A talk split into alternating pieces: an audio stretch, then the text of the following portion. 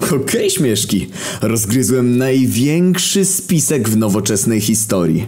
Żadne busze robiące 911 czy inne płaskie ziemie się nie mogą równać, o autystycznych szczepionkach nie wspominając.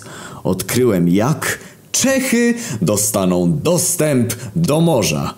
Plan jest prosty, lecz w prostocie genialny. Do jego rozgryzienia jest jednak potrzebna znajomość historii nie tylko Czech, ale też Polski i Śląska.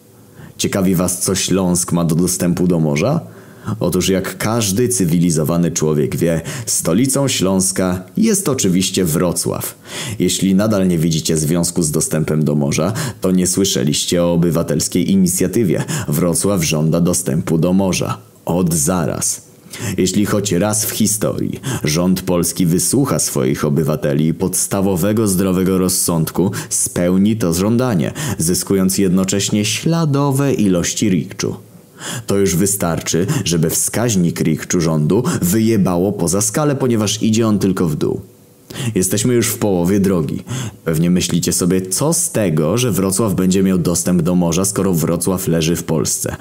I teraz przydaje się znajomość historii.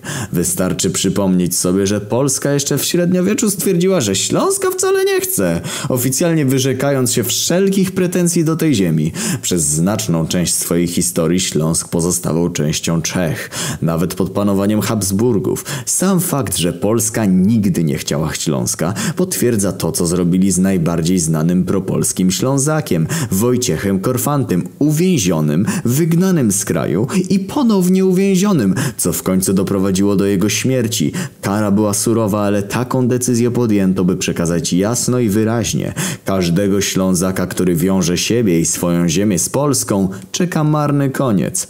Zatem plan Czechów jest wręcz śmiesznie prosty. Jak tylko Wrocław zdobędzie należny mu dostęp do morza, Czesi zgłaszają pretensje do Śląska na podstawie aktu krakowskiego. Dodatkowym argumentem jest uzyskanie w końcu możliwości zjednoczenia ziemi śląskiej. Dzięki temu liczba ludności Czech wzrasta niemal dwukrotnie, nie wspominając o nagłym wzroście potencjału przemysłowego i handlowego dzięki wspomnianemu dostępowi do morza. Wskutek tego przystąpić mogą do budowy wielkich Czech, jak pokazano na poniższym obrazku. To wszystko w dzisiejszym odcinku, następnym razem dojdziemy do ich planu zdobycia Brandenburgii, czyli jak niedługo będzie nazywana Braniborsko. Zapis nagrania znalezionego w mieszkaniu mężczyzny zagryzionego na śmierć przez zmutowanego kreta.